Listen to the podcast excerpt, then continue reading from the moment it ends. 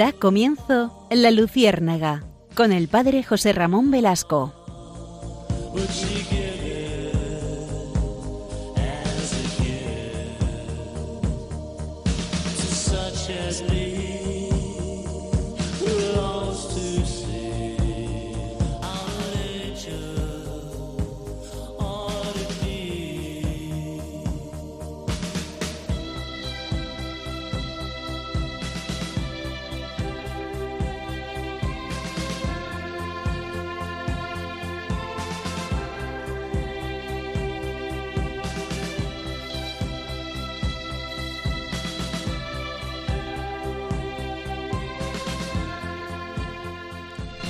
El año de 1214.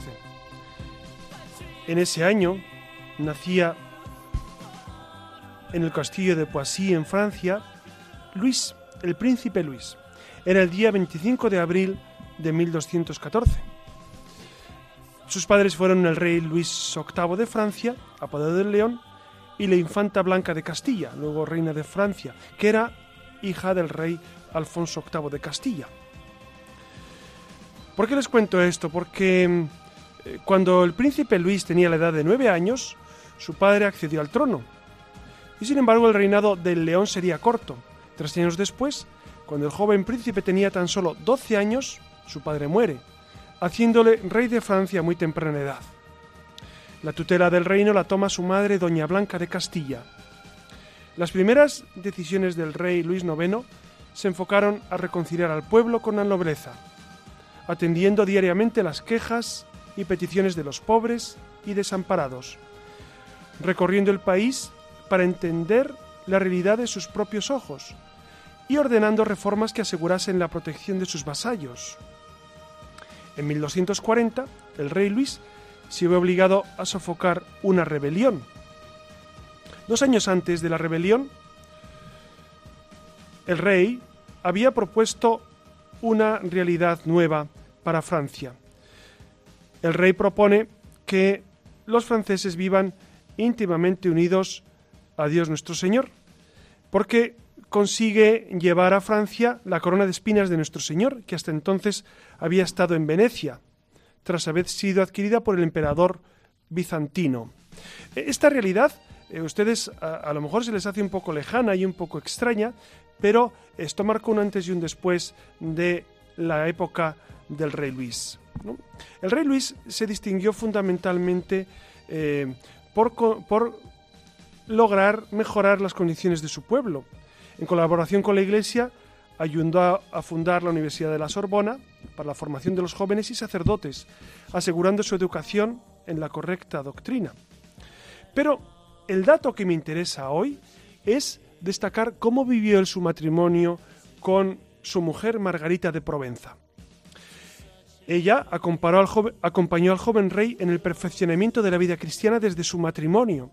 Los reyes oraron durante tres noches después de su boda, antes de consumar el matrimonio, como símbolo y preparación para la santidad matrimonial, dirigiendo todas las cosas hacia Dios. Los cronistas de la época afirmaban que la santidad del rey Luis se debía también a la santidad de su propia esposa. Fue un matrimonio que vivió íntimamente unidos al Señor. Vivieron felices en Dios porque consideraron su reinado como un servicio desde su misión matrimonial. Fíjense que en este tiempo que hemos dedicado varios programas a, los sacramentos, hemos querido concluir este ciclo con el sacramento del matrimonio y he querido traer este ejemplo. Dirán ustedes, pues nos queda un poco lejos el rey Luis en el siglo XIII. Bueno, dense cuenta que era un rey, dense cuenta que era una época en que los gobernantes no solamente eran profundamente cristianos, sino que vivían íntimamente esa realidad sacramental del matrimonio, vivían perfectamente su matrimonio. Eh, ya hemos hablado aquí de la Edad Media. Algunos quieren denostar la Edad Media como, una como un tiempo oscuro y hablan de la oscura Edad Media en absoluto, amigos. En absoluto fue oscura la Edad Media. Fue una época vibrante de cristianismo. Desde que cae el Imperio Romano y San Benito funda esos monasterios benedictinos y se crean las escuelas palatinas en tiempo de Carlomagno. Carlomagno saben que fue eh, coronado emperador en la Navidad del año 800 y después eh, se genera ese Sacro Imperio Romano Germánico y se vive intensamente la fe y la cristiandad lucha por vivir fiel al Señor. En ese contexto surgen estos matrimonios, estos matrimonios santos que han dado tanta gloria a Dios. Como hoy, hoy 21 siglos después de eh, la vida de Cristo entre nosotros, de la muerte y resurrección del Señor, siguen el Señor suscitando matrimonios santos para vivir en plenitud lo que el Señor espera de nuestras vidas. Por eso, si les parece, vamos a, recalar hoy en la Luciérnaga eh, en, esta realidad, en la realidad del matrimonio, el matrimonio tal como Dios lo ve. Desde el Génesis, desde el Génesis Dios propone que Adán y Eva estén juntos. Dios propone que sean una sola carne. Dios propone que hombre y mujer se unan ¿para qué? Para dar vida. El concilio dice que el matrimonio es una comunidad de vida y amor comunidad de vida y amor, para dar vida, para transmitir vida, para vivir en plenitud y darse a los demás. Por eso, si les parece, acompáñenos esta noche. Vamos a pasar una noche fascinante hablando sobre la maravilla del matrimonio. Ya sé que algunos de ustedes eh, tendrán en sus familias dificultades, en algunos casos, pues con algún familiar que se ha separado, divorciado, o incluso ustedes mismos, los que están escuchando en alguna ocasión, eh, o algunos de ustedes viven esta realidad, pues vamos a procurar nosotros vivir y, entender cuál es el plan de Dios sobre esta realidad y, pedir también al mismo tiempo por tantos matrimonios tan necesitados de la ayuda del Señor. Buenas noches, Iria Fernández. Buenas noches. Tú estás casada, ¿verdad, Iria? Sí, felizmente casada. Felizmente casada. ¿Ya lleva casada cuántos ocho años? Oh, va a hacer ocho años, sí. Va a hacer ocho años. Se casó en una aldea de Galicia, perdida en el monte. Fue una boda entrañable, una boda como Em, yo tuve el gran don de Dios, Dios me concedió el gran don de estar en esa boda, que marcó un antes y un después en mi vida. Muy bien, así me gusta, que la recuerdes con cariño. Y tiene una hija, ¿verdad? Iria, una niña. Y Alex, Alex está soltero, solterísimo, y no sé hasta cuándo. Alex eh, no sé si tiene novia siquiera, dice que no. Yo, es un buen partido, Alex, ¿eh? pero. pero de momento él está ahí soltero y feliz. Por eso, si les parece amigos, acompáñennos en esta nueva singladura de la Luciérnaga.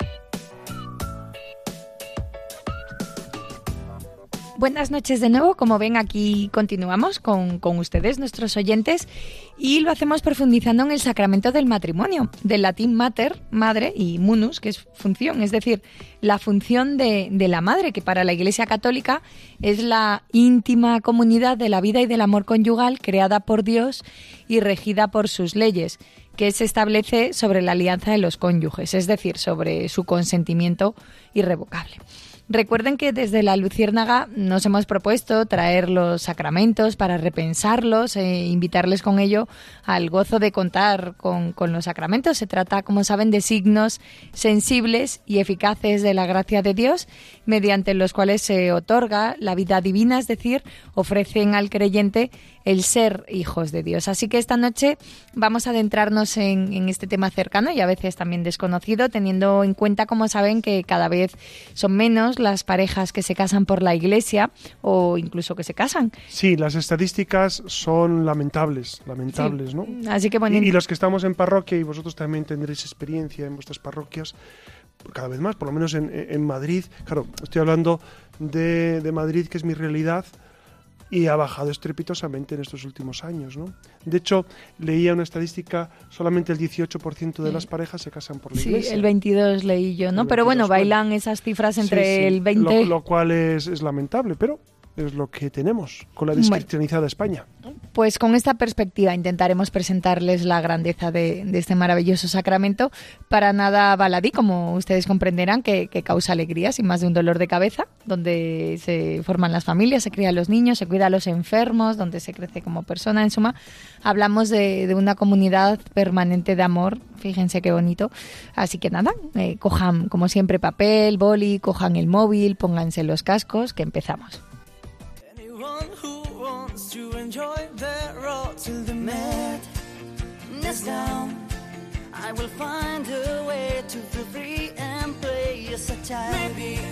Estamos escuchando al grupo Aurin con su canción Last Night on the Earth, que trata sobre todo aquello que necesitamos expresar y que por algún motivo no hemos tenido ocasión de hacer. Y precisamente de esto va nuestra siguiente sección.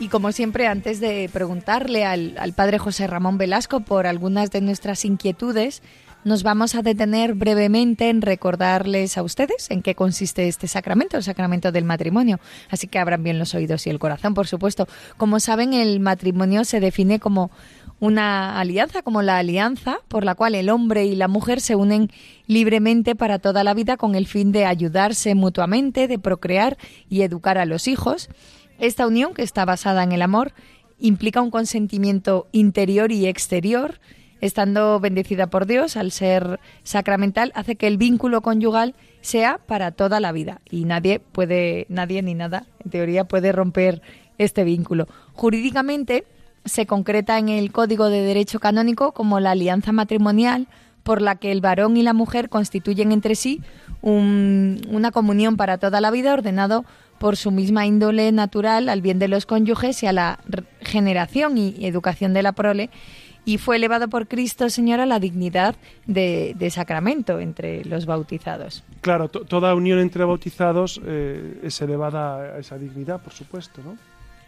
La unión conyugal tiene su origen en Dios, quien al crear al hombre lo hizo una persona que necesita abrirse a los demás, con, con la necesidad también de comunicarse y, que, y compañía, Recuerden, en el Génesis no está bien que el hombre esté solo, háganle, hagámosle una compañera semejante a él. Y Dios creó al hombre y a la, a la mujer a imagen de Dios, hombre y mujer los creó y los bendijo diciéndoles, procread y multiplicaos, llenad la tierra y. Precisamente, precisamente eh, esa unión entre hombre y mujer y esa indisolubilidad del matrimonio es de derecho natural.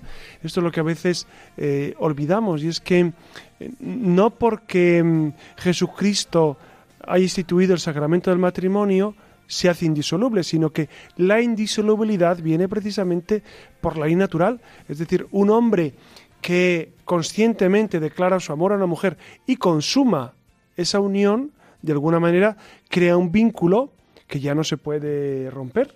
¿Por qué? Por la dignidad misma de la persona humana. Desde el principio de la creación, cuando Dios crea la primera pareja, la unión entre ambos se convierte en una institución natural como vínculo permanente y unidad total, por lo que no puede ser cambiada en sus fines y en sus características, ya que de hacerlo eh, se iría contra la propia naturaleza del hombre. El matrimonio no es, por tanto, efecto de la casualidad o, consecuencia de instintos naturales inconscientes, ¿no? Eh, el matrimonio es una sabia institución del Señor para realizar su designio de amor en la, en la humanidad y por medio de él los esposos eh, se perfeccionan y crecen mutuamente, colaboran con Dios en, la, en la, procreación de, nuevas vidas. Y la idea de sacrificio, y, lo matizamos, la idea de sacrificio siempre subyace en el fondo de, cualquier matrimonio para que lo entiendan, que puede, si me lo permiten, estar ahí la clave o al menos una de las claves del matrimonio, en el sacrificio, ¿no? además es una palabra que está un poco en desuso. Sacrificio etimológicamente es una palabra preciosa, significa hacer sagrado. Sacrum facere. Pues creo que nada más lejos de la realidad, ¿no? Como se vive ahora. No, no, pero, pero, es preciosa la etimología porque, porque sacrificio es, es eh, ofrecer lo que me cuesta a Dios nuestro Señor. Y es verdad que en el matrimonio, yo no sé, tú estás casada, Iria, Claro. y tú, tú sabrás si, si cuesta o no cu- cuesta estar casada. Claro que cuesta. Cuesta un poco. Un poco Bueno. solo, es verdad, un poco. Bueno, un poco, un poco de, de sacrificio sí hay. Entonces, entonces claro, e- en ese, en ese sacrificio uno va haciendo sagrada su vida, va consagrando su vida a Dios, ofreciendo esos pequeños.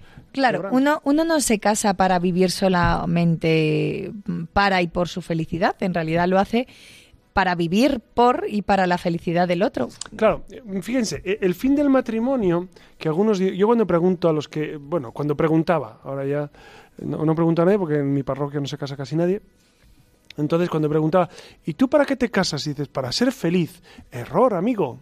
Uno no se casa para ser feliz. Me decían, entonces qué padre, ¿nos casamos para ser unos desgraciados? Tampoco, no, no es esa la realidad. Uno se casa para servir al cónyuge. ¿Qué es el fin de la vida, amigos? El fin de la vida no es ser feliz, como decía Aristóteles, y Dios me libre corregir a Aristóteles, que, que, que para mí es un filósofo y para mí y para Santo Tomás de Aquino, ¿no? Primero. Pero el fin de la vida es servir. Como San Ignacio dice en el libro de los ejercicios, dice el número 23, el hombre es creado para alabar, hacer reverencia y servir a Dios nuestro Señor.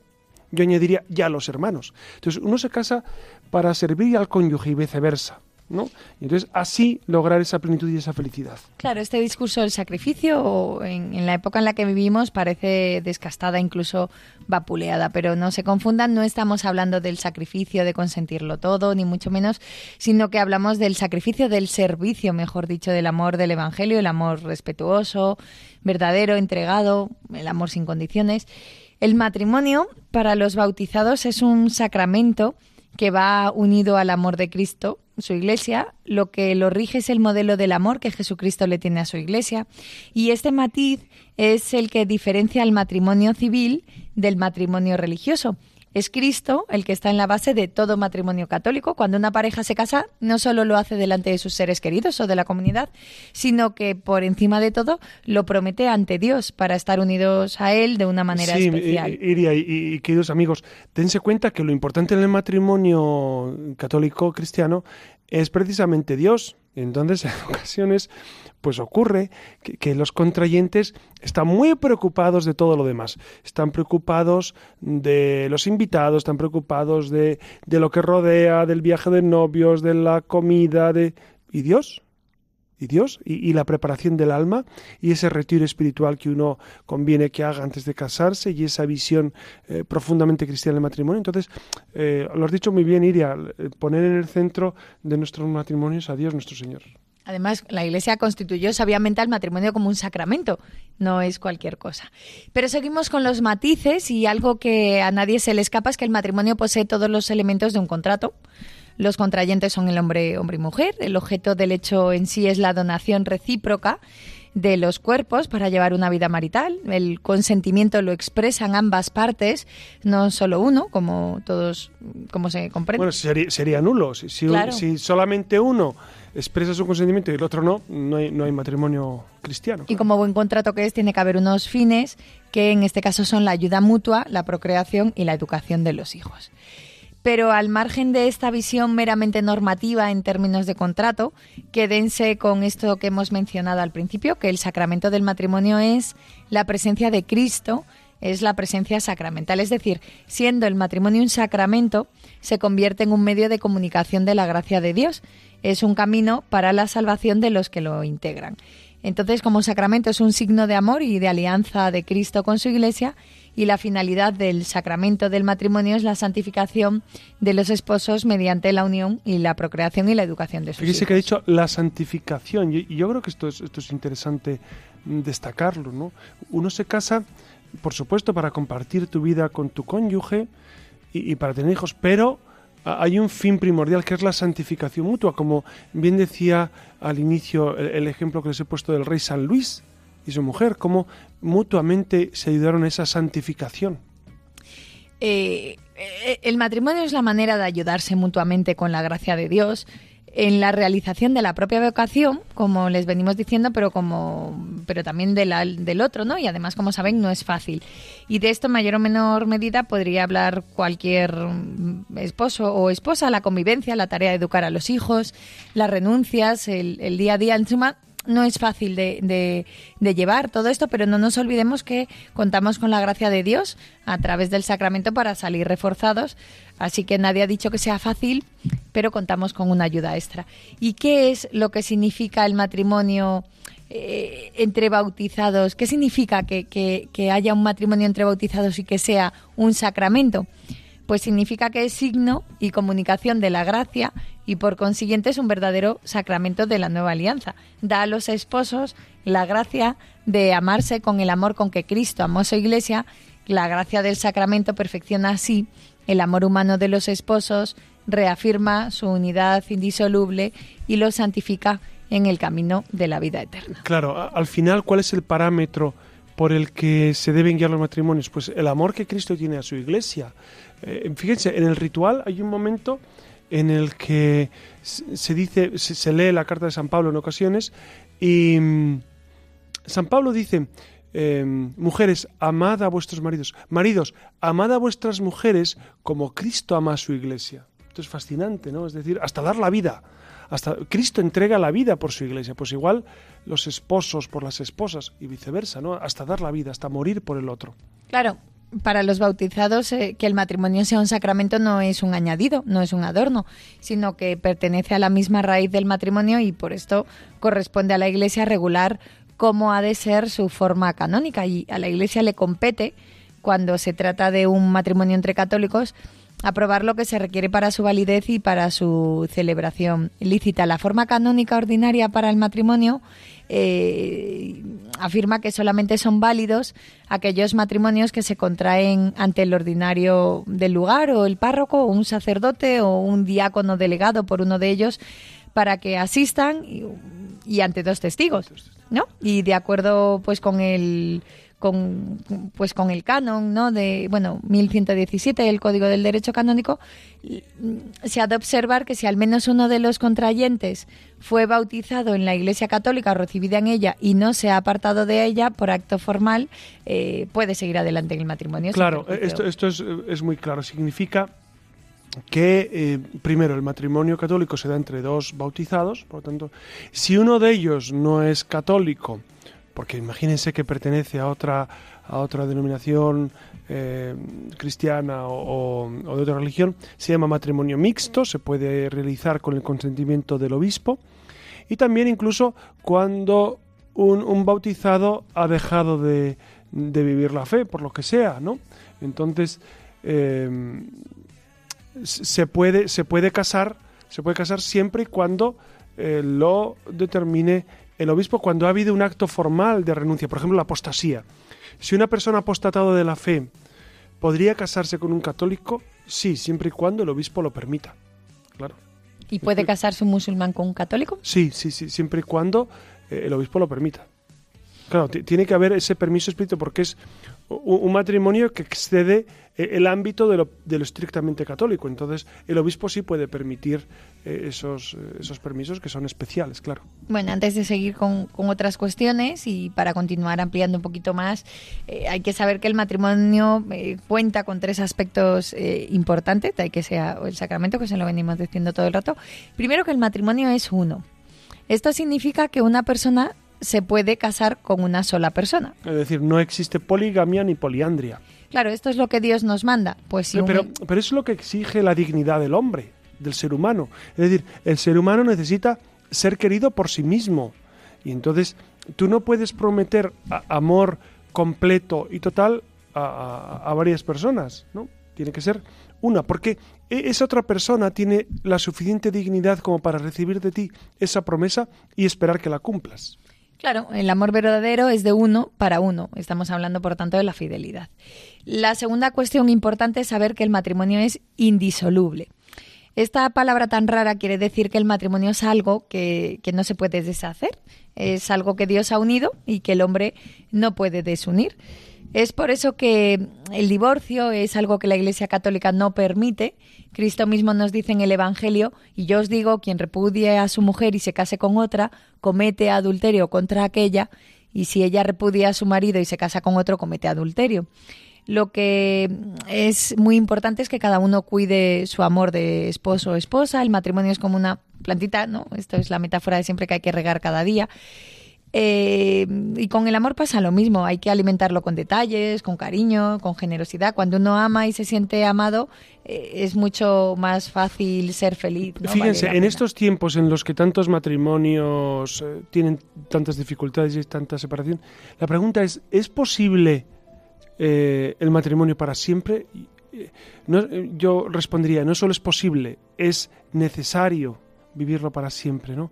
Todos vemos cómo desestructura la vida personal, el divorcio, la separación, que, muchas veces ah, uno de los cónyuges sufre la, infidelidad del otro, la mentira del otro, el, egoísmo del otro. Esto ocurre en, algunas ocasiones, ¿no? Entonces, eh, pero dense cuenta que, que, cuando Dios propone el matrimonio, lo propone eh, a lo divino, si me permiten, es decir, eh, de una vez y para siempre. Entonces, ¿qué, podemos hacer?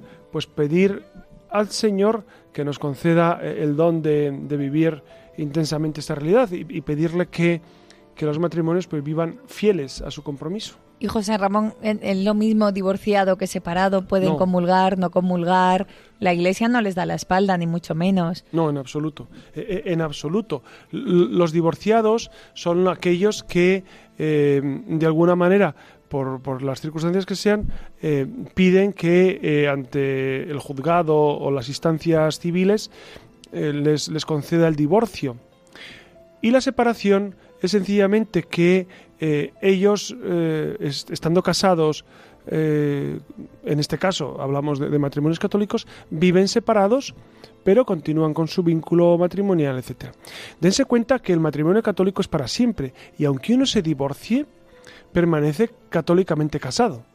Uno puede conseguir el divorcio civil, por supuesto, y pensar, bueno, pues yo me caso con otro eh, civilmente, bueno, eso ya en la conciencia de cada uno. Pero una vez casado, casado para siempre. Hay una circunstancia que es cuando uno de los cónyuges o los dos piden eh, a la iglesia o preguntan, mejor dicho, a la iglesia si su matrimonio fue nulo. Es decir, si faltaba alguno de los requisitos de del consentimiento o mm, la libertad o la consumación o uno de los requisitos para que hagan válido y lícito el matrimonio, entonces la Iglesia puede declarar que nunca hubo matrimonio. No es anular un matrimonio, sino declarar que nunca que es distinto, nunca hubo matrimonio, ¿no? Entonces la Iglesia, una vez casados, casados para siempre. Pero puede eh, investigar y ver que nunca se casaron por defectos de forma de fondo, ¿no? ¿Y la comunión, José Ramón? ¿Puede tomar la comunión una persona divorciada? Sí, un, divorciado puede comulgar siempre y cuando no se haya vuelto a casar, por supuesto, no se haya vuelto a casar eh, con otra persona. Un, divorcio, porque, ¿por qué decimos esto? Claro, porque, porque, un divorcio, porque el divorcio, con que una de las partes lo pida, o sea, un católico no pide el divorcio, eh, pero es verdad que que, en ocasiones el cónyuge ha pedido el divorcio, el, tribunal ha concedido el divorcio porque sí, entonces al final la mujer o el varón queda divorciado. Por supuesto, él, puede seguir comulgando y él puede vivir eh, la vida de gracia como, como todos los demás.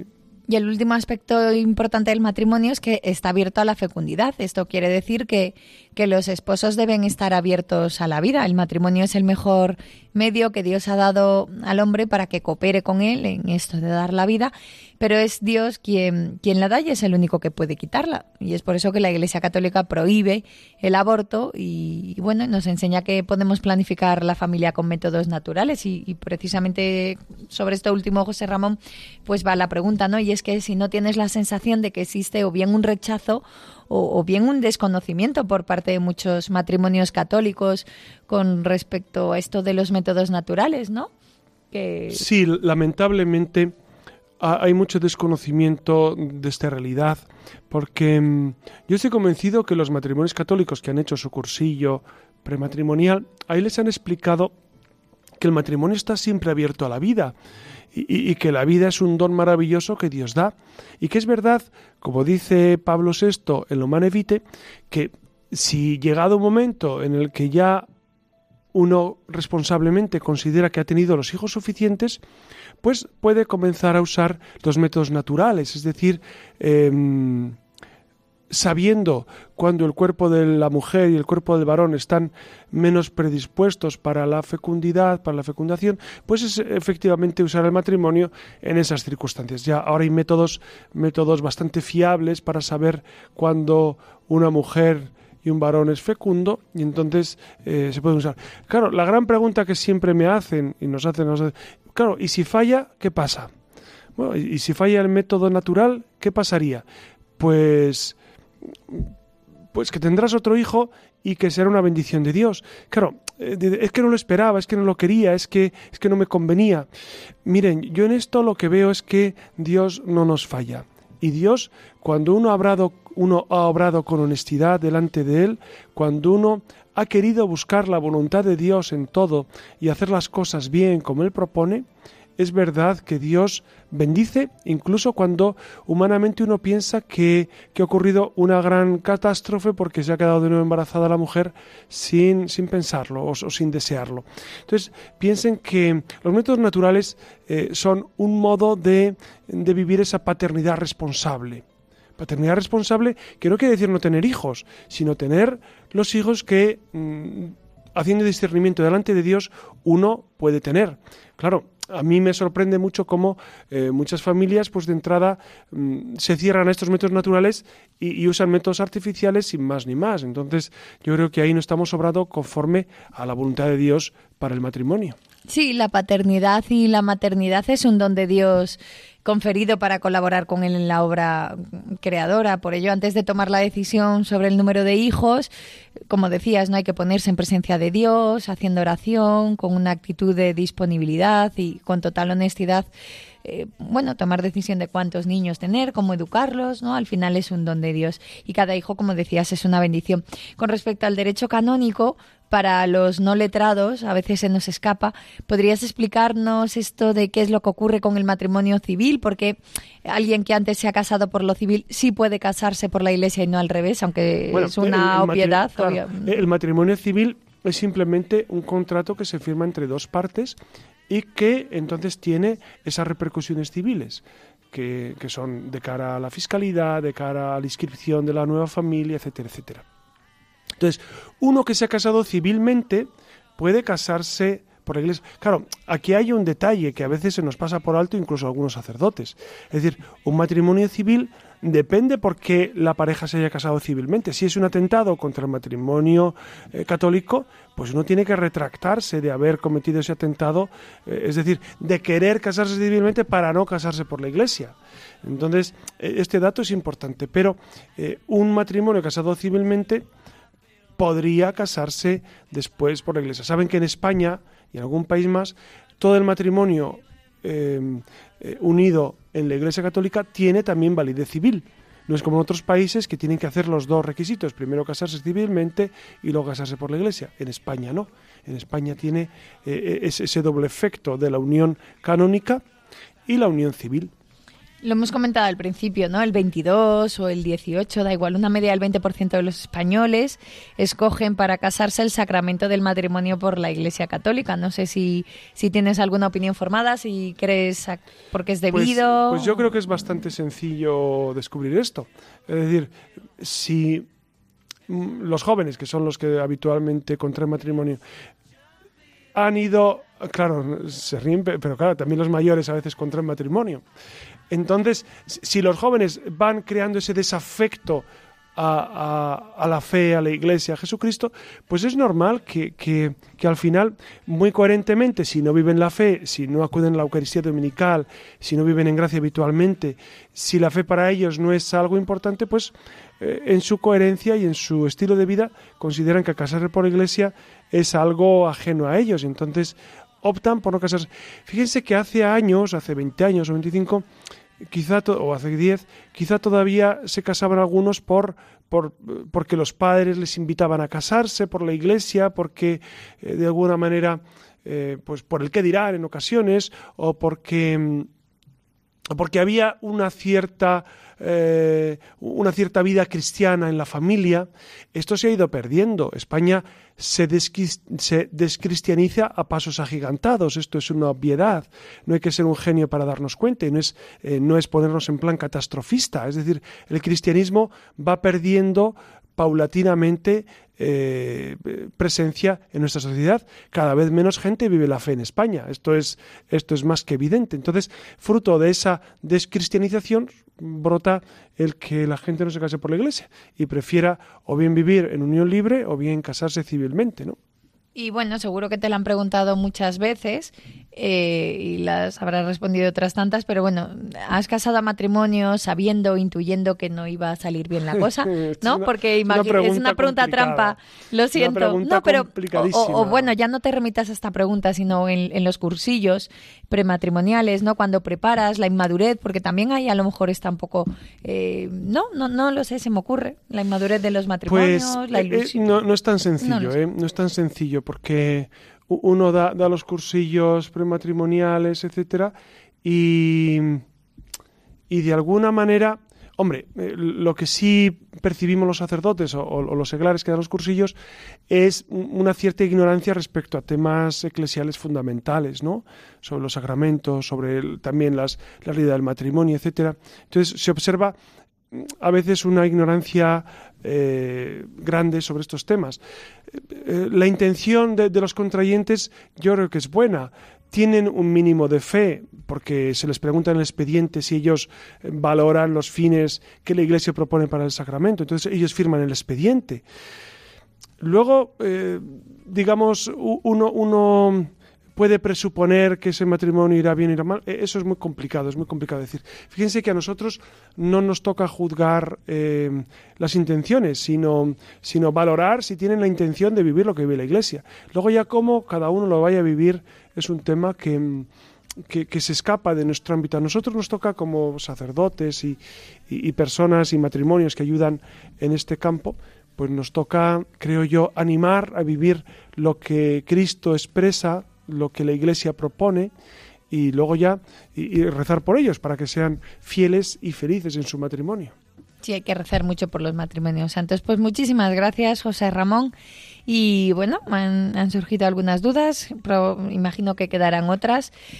Y gracias por tus palabras y os dejamos nada. Recuerden eso, que estamos en la red, tenemos un correo electrónico la luciérnaga arroba radiomaria.es para que nos dejen algún comentario, nos escriban un email, aprovechen para, para plantearnos algunos temas, que, que, recuerden que es la única ventanita que tenemos en contacto entre ustedes y nosotros. Así que saben que les esperamos en la red.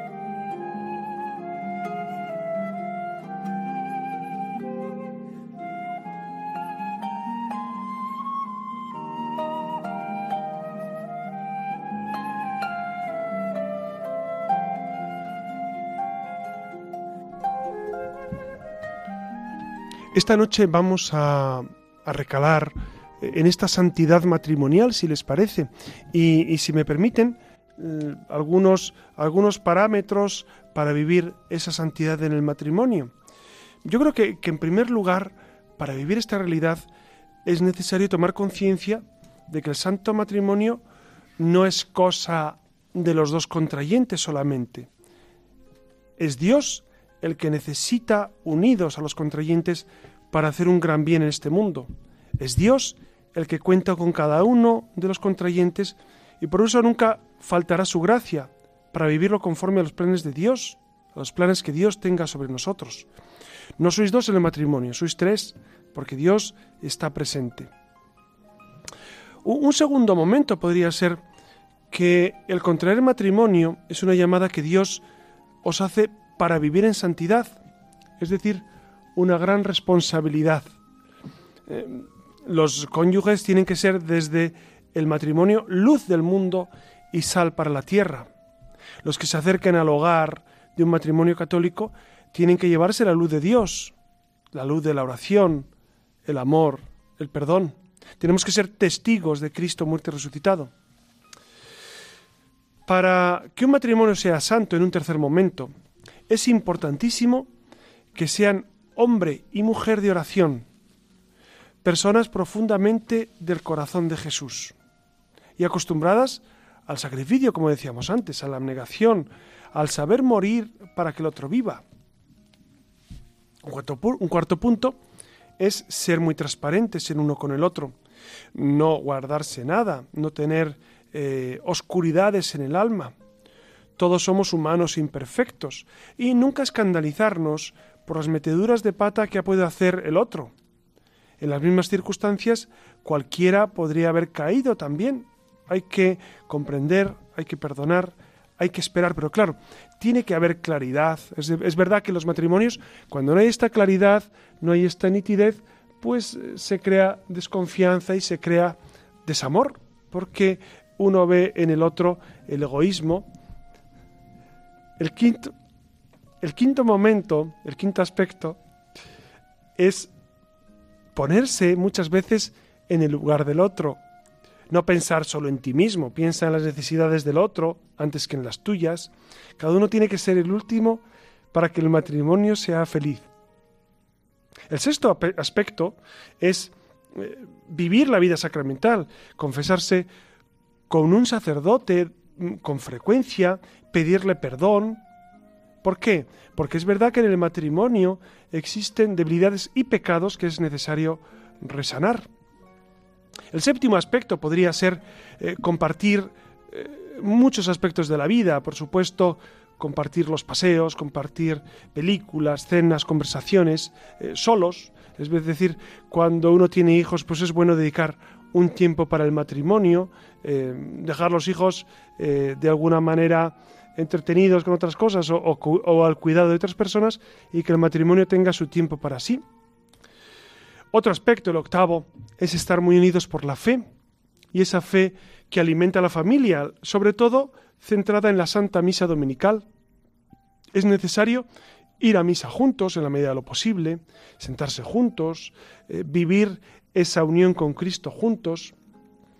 El noveno aspecto, rezar todos los días ante Dios, por la mañana o por la noche o en ambos momentos, hacer el ofrecimiento de obras, eh, pedir auxilio a la Virgen, pedir al Señor que esté continuamente en el matrimonio. El décimo aspecto puede ser que no haya una noche en que eh, se vayan a la cama enfadados. Por lo tanto, es necesario reconciliarse antes de dormir si ha surgido alguna dificultad y rezar rezar juntos antes de dormir. Yo creo que eh, eso es un aspecto esencial que ayuda mucho al matrimonio.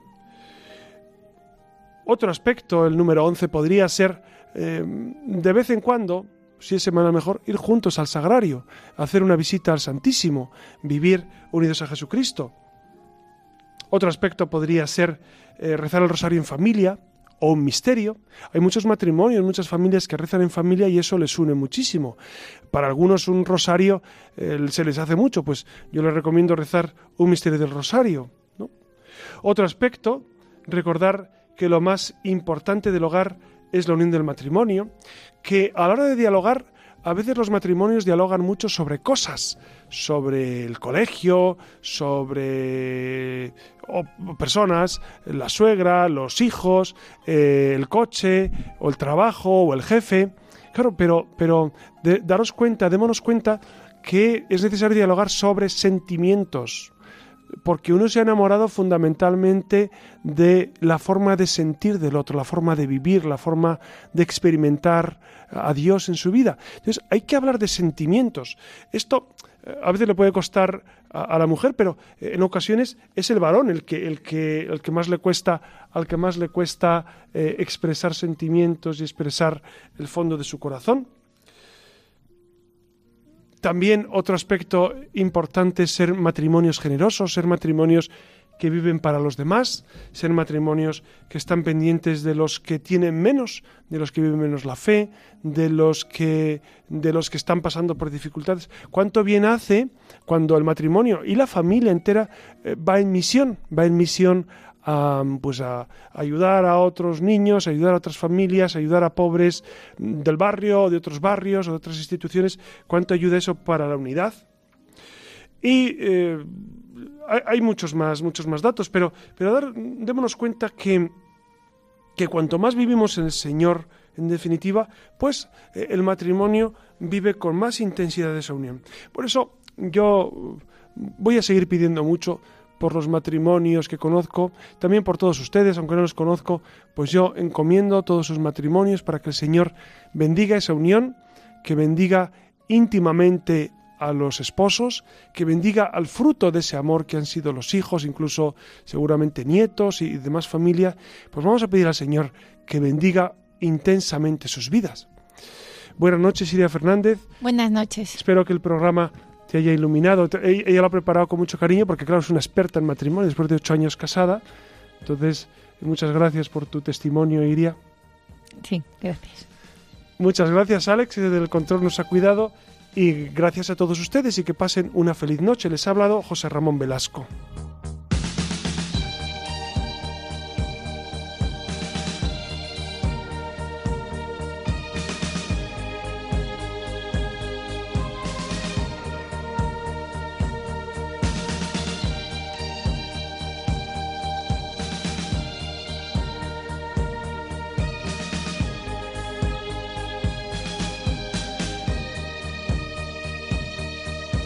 Han escuchado en Radio María La Luciérnaga con el padre José Ramón Velasco.